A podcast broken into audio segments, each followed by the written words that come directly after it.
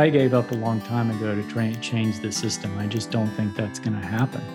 It's what we ask of the system. You know, I mean, if we're asking the system to take care of us when we become acutely ill and stabilize us, then I think we're going to get good use out of the system. But if we're asking the system to heal us, you know, that comes from us. Hi, everyone, and welcome to Superwoman Wellness. I'm Dr. Taz. I've made it my mission throughout my career in integrative medicine to support women in restoring their health using a blend of Eastern medical wisdom with modern science. In this show, I will guide you through different practices to find your power type and fully embody the healthiest and most passionate version of you. I'm here for you, and I can't wait to get started. This is a Soulfire production. Thinking about your cells as the ultimate key to prevention, not a fad, not a supplement, not a not a trend, but really, how are your cells doing? Have you asked yourself that lately? 90% of chronic illness, according to Dr. Rawls and some of the work he's seen, is due to a lack of self care. I told you this was all about keeping you guys super powered. Stay on the mission, stay on the journey. It's going to make a difference in the long run. Welcome back, everyone. Welcome back to another episode of Superwoman Wellness, where we are determined to keep you super powered. And joining me today is a very special guest talking about cellular health. That's right. I said it without stuttering, but how important it is for our overall health and wellness and how it could be the block that's getting in the way. So, this is an interesting topic, one I'm definitely seeing in practice over and over again. We're having to dive deep in here, but I want to introduce you to Dr. Rawls. Dr. Bill Rawls is a fourth generation physician who's dedicated his life to medicine. He had a health crisis in his early 40s, which really forced him, as it's done for many of us, to change his quality of life come face to face with the limitations of modern medicine and begin to search for the vast possibilities of alternative treatments. Today, he's sharing revelations that helped himself and thousands of others reclaim their lives and find their own paths to wellness. He's the best selling author of Unlocking Lyme, the Cellular Wellness Solution, and is the medical director and co founder of Vital Plan, a holistic health company. Welcome to the show. Well, thank you for having me. It's such a pleasure. Yes. And I, you know, it's so funny with us as physicians. So many of us veer into a different direction because of our own health. Talk to us a little bit about your journey. Yeah. You're a fourth generation physician. I can imagine that everybody kind of did things a particular way. What made you kind of veer yeah. off course and start to look at different ways of healing the body? Well, you know, it was following that pathway. Um, you know, I I uh, can remember going on house calls with my grandfather. My father was a physician. Initially, I thought, yeah, I need to get away from that. Now, I yeah. actually graduated with a degree in accounting and economics. Oh, wow. But ended up going back, getting a chemistry degree, and going on to medical school.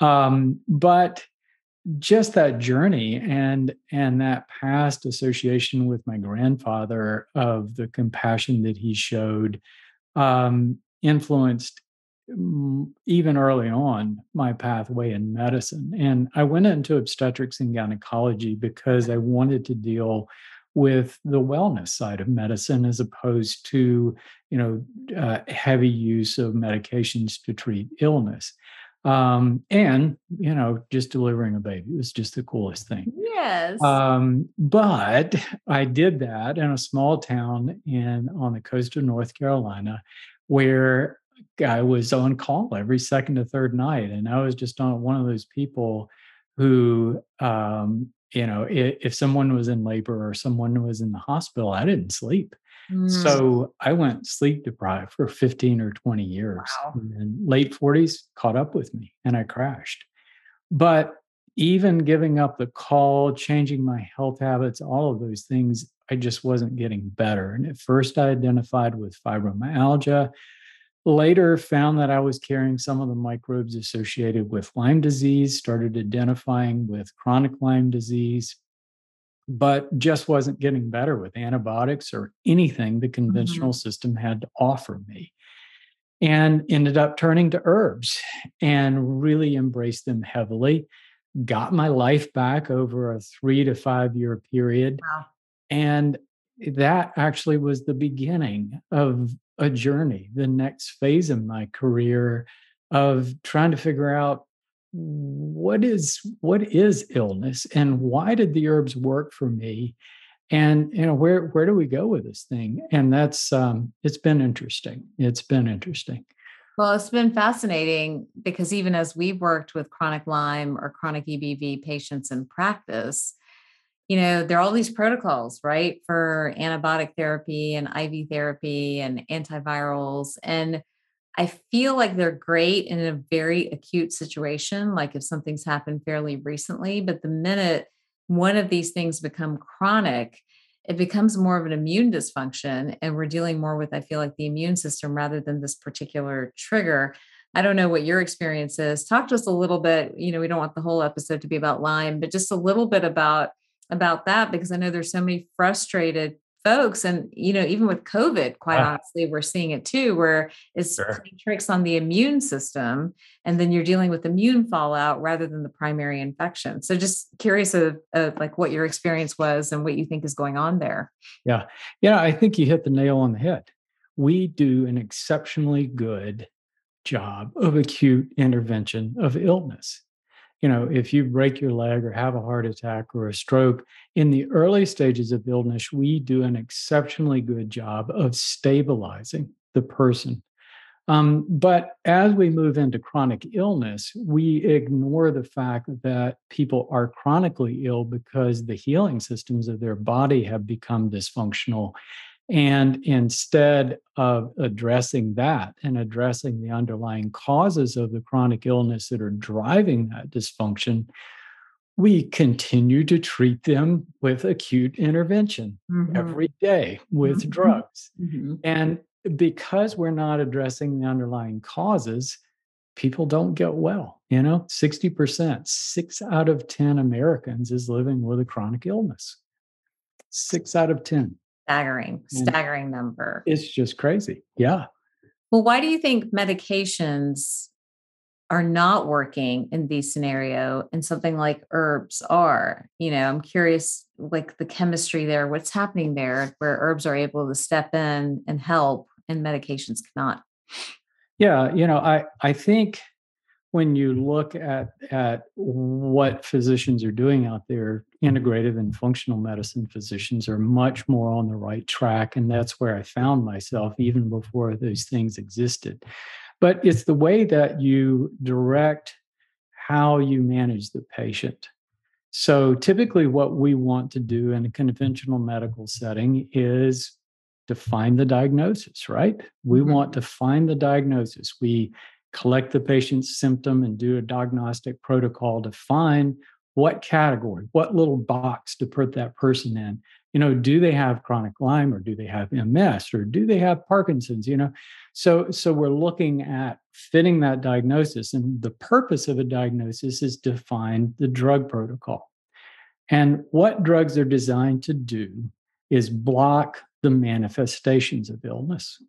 So we can artificially block pathways, enzymes, things in the body that affect cellular functions in a way that reduces symptoms or slows the process of illness.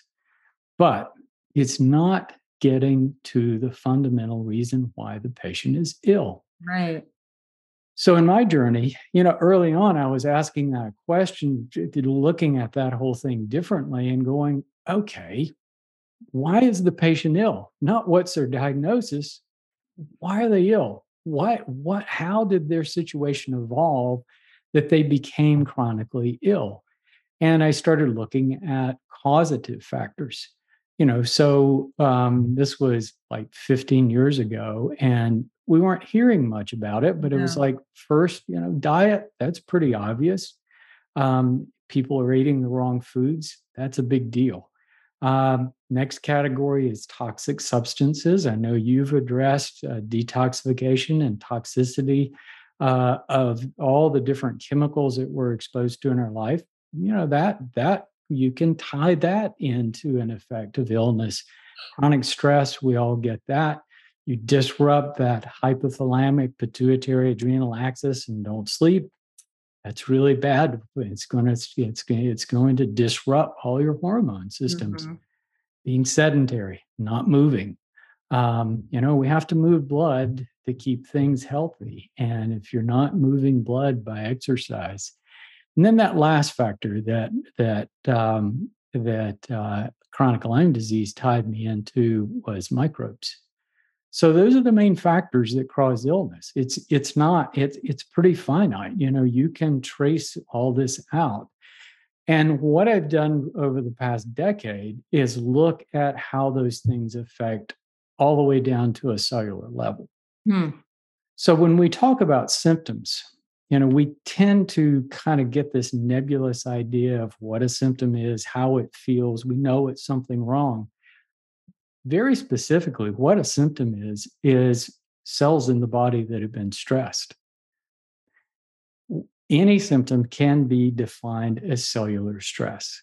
You know, you, and for those of you who are trying to wrap your heads around this idea, I want you to think about your organs, your blood, your brain, your heart, your hormones, all of it teeming with cells, right? The cells are the stuff that power it, make it move, make it do the job it's supposed to do. And if our cells are dying, right, for whatever reason, that's when we're going to feel a certain way. But we don't think that way. At least most of us don't think that way in practice, right? right? We're trying to manage a symptom or manage a condition or manage a disease, not manage a cell. So I'm hearing from uh, you, you're shifting that conversation to say, let's manage these cells. Is that correct? That's the root of health. You know, that the, the book I called Cellular Wellness, because that's what it's all about. You know, if you have symptoms of any kind, like if you step wrong and twist your ankle, you've damaged cells in your foot um, if you uh, block off a coronary artery and block blood flow going to the heart muscle, you are damaging, you are stressing cells in the heart, and you feel it as chest pain. So, when cells are stressed, they release chemical substances that activate nerves that tell our brain something's uh, wrong. So, we feel pain or discomfort. But the other thing is when you stress cells and especially stress cells chronically, you lose that function. You know, mm. if you step wrong on that, that ankle, you can't walk on it as well. So if you put a brace on it and walk on crutches for a few weeks, it heals, right? Right. So what healing is, we hear that word all the time. Yeah. I, you know, I couldn't answer that question. What is healing? Well, what healing is is the ability of cells to recover from being chronically from being stressed. So cells have the ability to repair internal damage and also regenerate new cells. So what healing is is the ability of cells to recover from stress.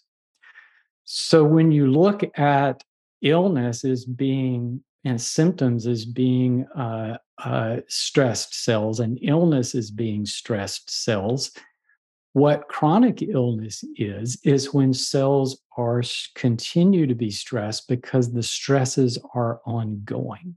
Mm.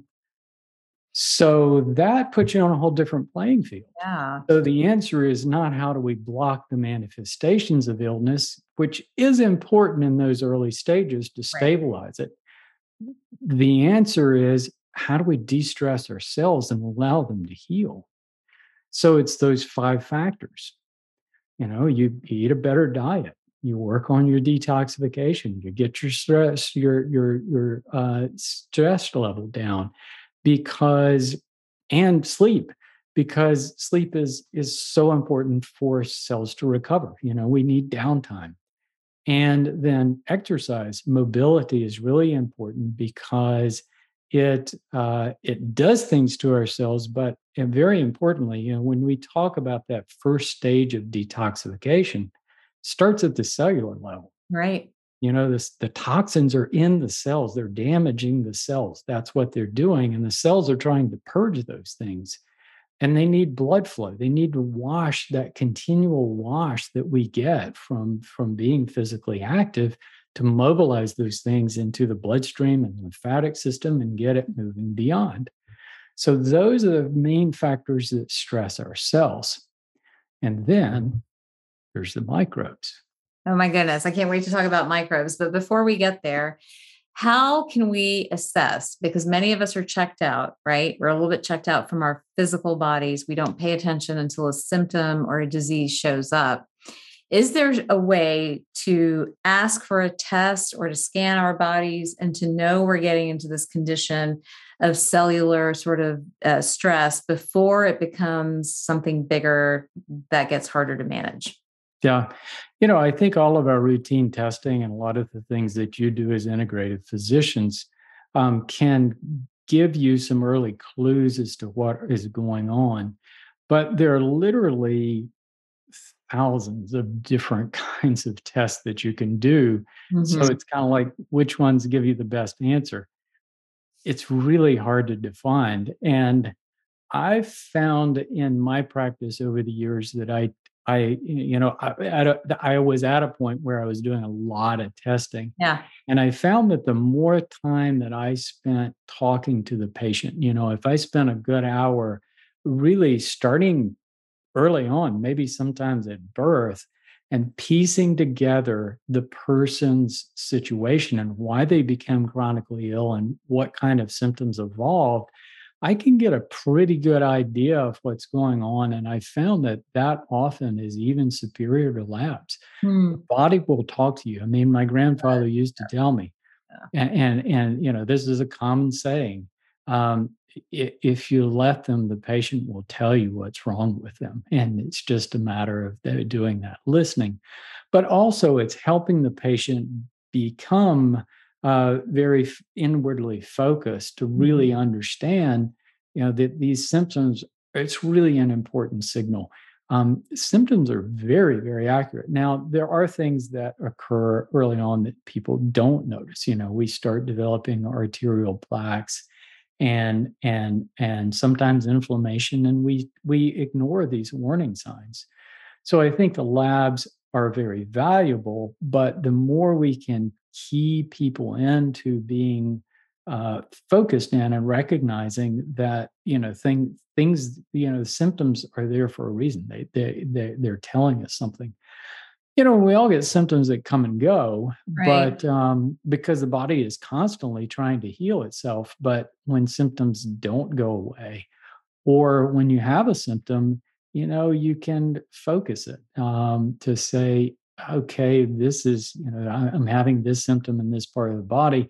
How do I promote healing there? What can I do to help that process? Like, you know, using a brace and crutches when you mm-hmm. twist your ankle you know mm-hmm. you're helping that process well eating a good diet cleaning up your your lifestyle um, getting more sleep all of these things can create that environment of healing inside your body so even if you do have the recognition that something's off you're not quite right things are starting to develop where would somebody begin what would you have them do first as far as uh, modifications in their behavior. Correct. Yeah. Yeah. Uh, diets are usually a good, pretty good place to start. Place to start. Um, you know, it's. Um, I I think you and I would probably be on the same page of diet. Mm-hmm. I try to keep it simple and say eat more vegetables than anything else, and try to keep your carbs down below 150, 200 grams a day. Um, don't eat so much red meat.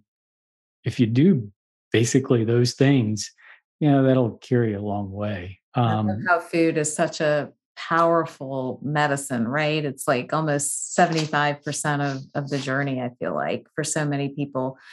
Well, sure. let's switch to microbes. Right. And my concern here is, you know, whatever you believe about the climate and the planet and all this other stuff, I feel like we're going to continue to be presented with microbes we might not be used to, microbes that become opportunistic. You know, what is your feeling about the whole microbial situation or the bacterial situation that and viruses that we'll be dealing with over the next, you know, 20, 30 years? Yeah. You know, when I was born, there were 3 billion people on the planet. Now we've got 7.8 billion. And I uh, found a National Geographic article last year that suggested that 40% of those people, 40% of those people do not have enough water to regularly wash their Mm-hmm. hands. Yikes. And they're in contact with each other and contact with animals. So I think we are going to see more of these kinds of things as our population gets more concentrated and also more mobile. hmm We deal with climate change and that sort of thing. People are going to be moving around the planet. Um, so, you know, keeping your body healthy is really important. So, we are going to have new things that come at us, but we have things that come at us all the time. And that's where my study has carried me that is really fascinating. And it really started with Lyme disease, recognizing that people that are struggling with this thing called Lyme disease don't have a microbe, they have this whole spectrum of things. You know, whenever they test, they find stuff. And Mhm. then the more I looked, I found that, well, there's well over 100 species of microbes that can be picked up that could be potentially carried chronically without even people knowing it right. low grade pathogens. And that carried me even deeper to explore uh, current research that's going on um, into something we're calling the dormant blood and tissue microbiome. Hmm. What is Mm. that? Sounds Haven't heard threatening, doesn't it? that. yeah. All right. Um, we all have microbes, right? We have Right. bacteria that live in our gut and on our skin and body openings and our mouths, our sinuses. We have bacteria, but technically they're separate from our tissues, right? So we have to keep their, our microbes because what microbes want is food, and our, oh, you know, anything living is food, including our body and our cells.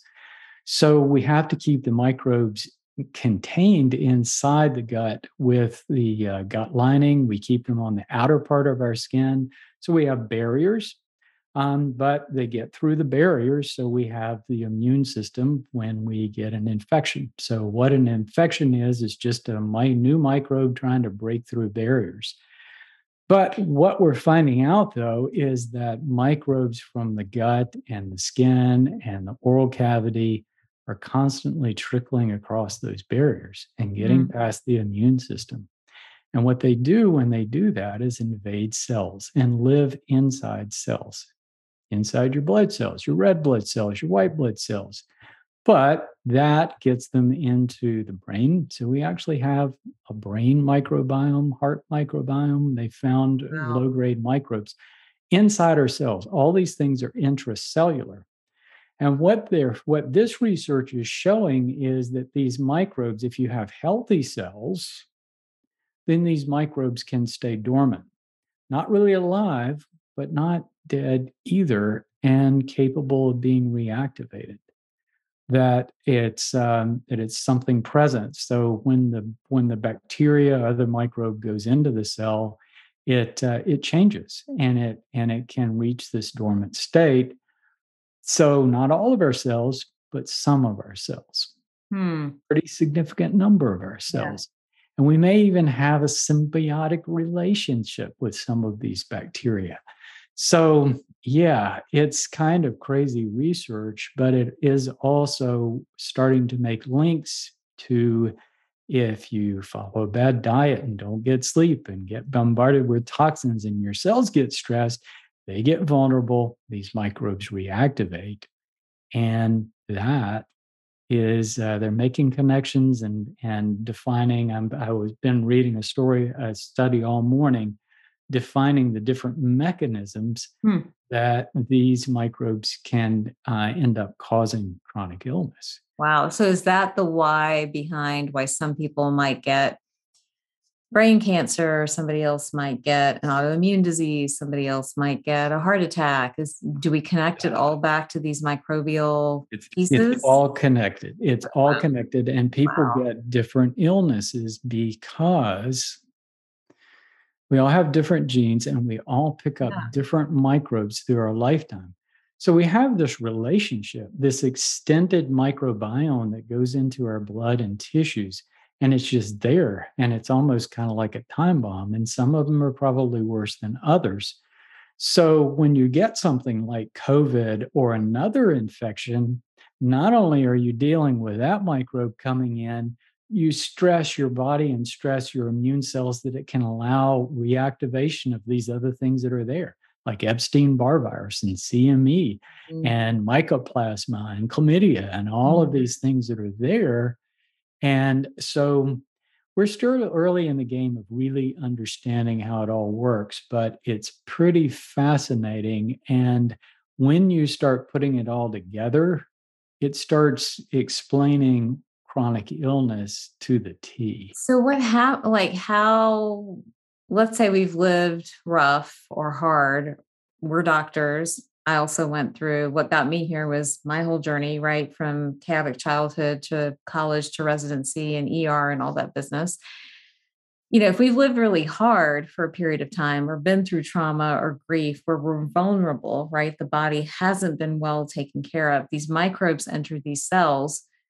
Are we just done? Is it all over? Like what what No, you know, there's there's speculation that this is pretty much happening with everybody and we all have this microbiome that becomes part of us you know that's the thing that i fight uh, all the time with people trying to understand lyme disease it's like no i just take an antibiotic it gets rid of the bacteria they're gone and then i'm well again but then you know it's it's pretty rare that people actually right. get well with right. prolonged antibiotics right. yeah and so i look at my situation and you know i that in the beginning i mean i found herbs the herbs were working and i was of that mindset i just gotta keep taking the herbs i'll get rid of the bacteria and i finally figured out after several years of doing this back and forth that no i'm probably not going to get rid of them. They are part of me. They are inside my cells.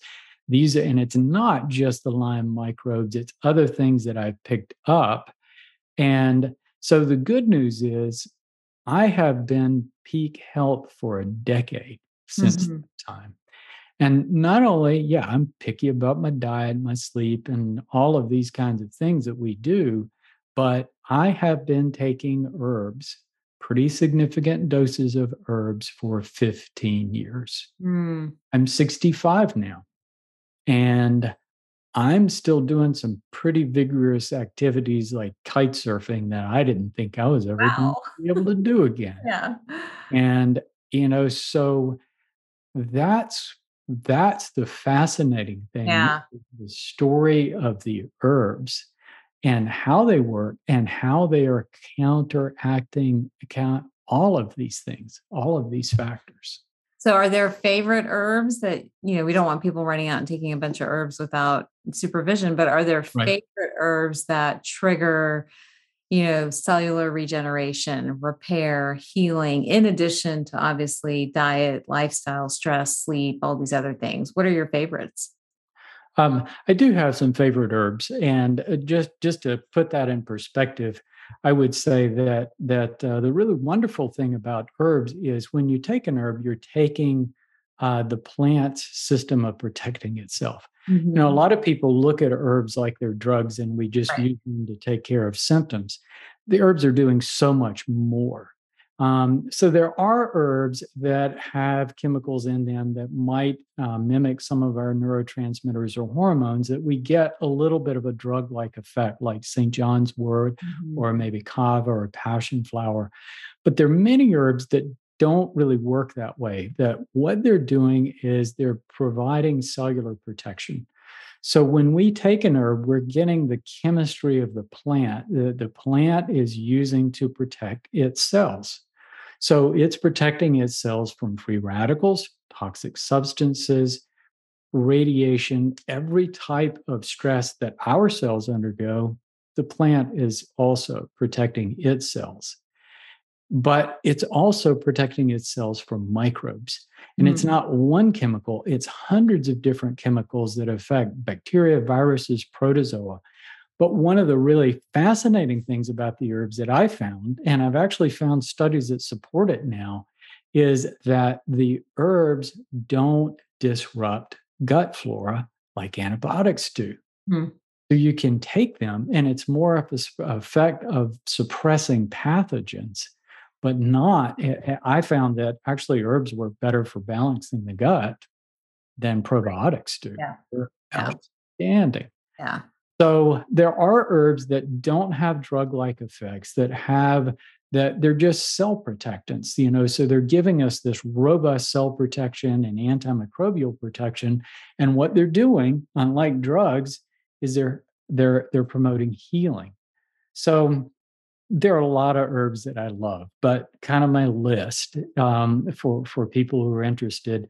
Rhodiola, that's top Mhm. of my list. Uh, rhodiola is an herb from Siberia that helps us enhances our ability to deal with physical stress and mental stress, and it's protect because it's protecting our cells.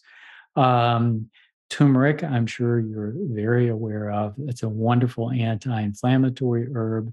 Reishi is actually a medicinal mushroom. It Mhm. has been studied in Japan for anti-cancer effects. All of these things have the effect of protecting ourselves, protecting ourselves from microbes of various kinds, but also balancing our stress hormones. So they're doing a lot of things for us. Gotu kola, Mhm. Love that. affects Yeah. the brain, um, and, and it uh, has some wonderful anti-diabetic effects also.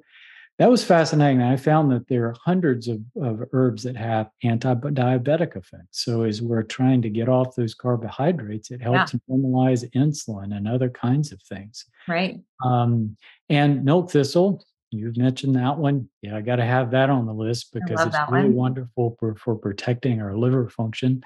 Um, so there are some other herbs that have stronger antimicrobial properties like Japanese knotweed, andrographis, cat's claw, but I tend to reserve those for a population of people who are struggling with some kind of chronic illness. And I don't, you know, I I I put I don't use the concept of diagnosis the same way I did. I see chronic Lyme disease as a really a model for understanding all of chronic illness. So I think these these same principles apply to anyone for any situation. Well, what is our current healthcare system going to do? Because it doesn't think this way. What do you think the future is? You're a fourth generation physician. I'm sure you've watched medicine change or the practice of medicine change, you know, over the years. Where are we headed? If this is the future, if it's cellular health, you know, what do we all do from a practice? I mean, I have an amazing practice. I'm not worried about me and my patients, but you know, for the global population, how are we going to shift the way we think about disease and healthcare? Yeah, it's going to be a grassroots effort. That's what I'm trying to do. That's why I spend so much time getting information out there. Um, I gave up a long time ago to try and change the system. I just don't think that's going to happen. Um, and the, the other thing is, you know, it's it's what we ask of the system. You know, I mean, if we're asking the system to take care of us when we become acutely ill and stabilize us, then I think we're going to get good use out of the system. But if we're asking the system to heal us, you know, that comes from us. Yeah. That comes from God.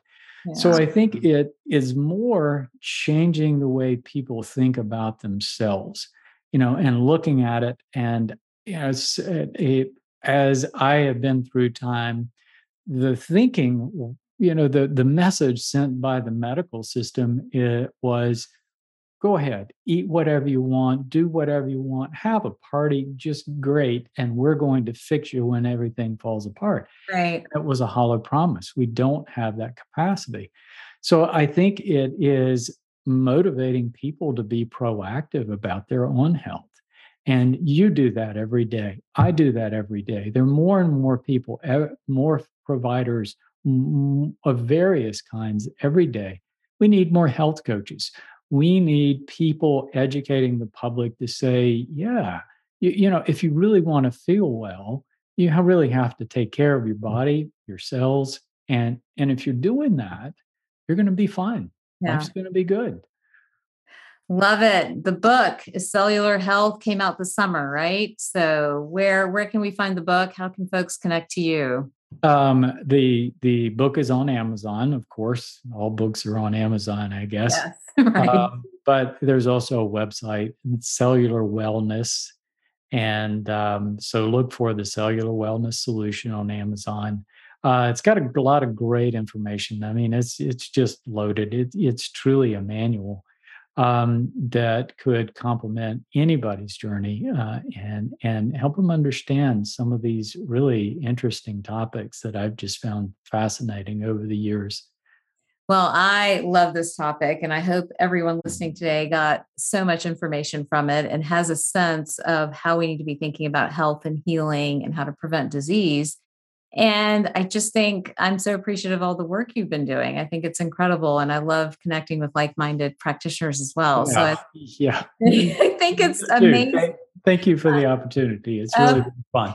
Of course. And for everyone else listening and watching to this episode of Superwoman Wellness, connect with Dr. Rawls, check out his book.